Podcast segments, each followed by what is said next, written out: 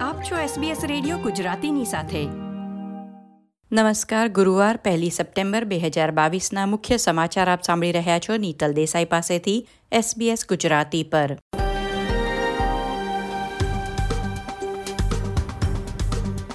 આજના મુખ્ય સમાચાર, એક લાખ એંશી હજાર ટેફ વિદ્યાર્થીઓ માટે મફત શિક્ષણની જાહેરાત.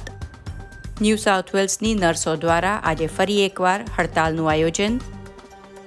ઓસ્ટ્રેલિયાના મેડિકલ બોર્ડે કોસ્મેટિક સર્જરી ઉદ્યોગ સામે પગલાં લીધા.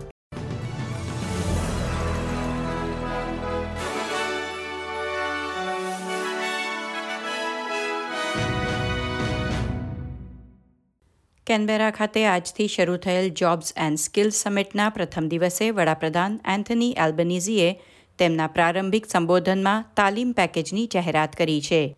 તે અંતર્ગત એક લાખ એંશી હજાર ટેફ વિદ્યાર્થીઓને મફત શિક્ષણની તક મળશે.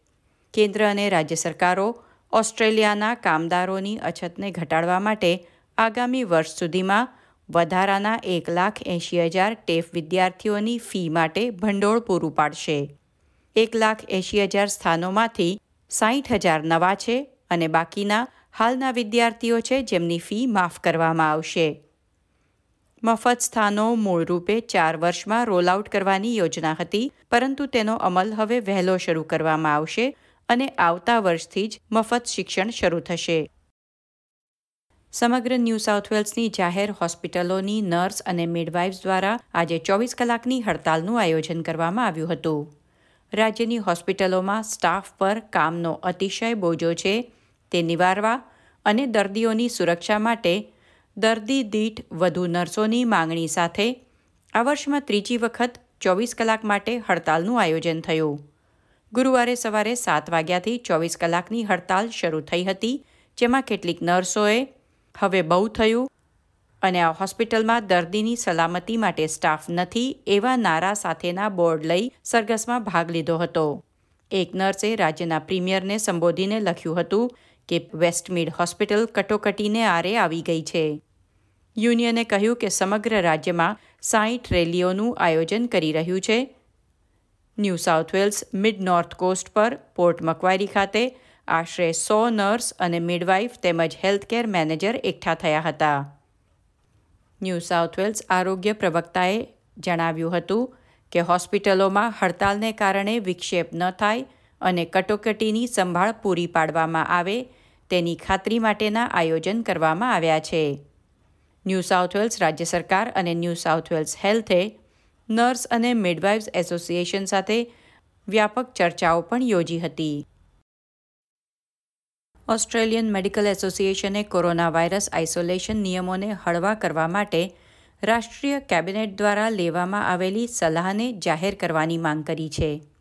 ગઈકાલે કેન્દ્ર અને રાજ્યના નેતાઓએ લક્ષણો નહીં ધરાવતા કોવિડ નાઇન્ટીન ચેપગ્રસ્ત લોકો માટે ફરજિયાત આઇસોલેશન સમયગાળો સાતમાંથી પાંચ દિવસ સુધી ઘટાડવા માટે સંમતિ આપી છે.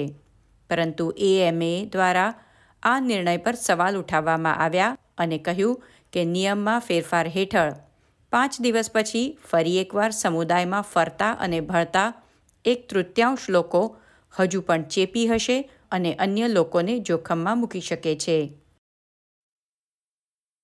ઓસ્ટ્રેલિયામાં પ્રથમ વખત કોસ્મેટિક સર્જરી પ્રેક્ટિશનરોની તપાસ માટે વિશેષ યુનિટની સ્થાપના કરવામાં આવી છે. આ સુધારો રાષ્ટ્રીય નિયમનકાર, Australian Health Practitioner Agency, Ahpra અને મેડિકલ બોર્ડ ઓફ ઓસ્ટ્રેલિયા દ્વારા સંયુક્ત કાર્યવાહીનો એક ભાગ છે.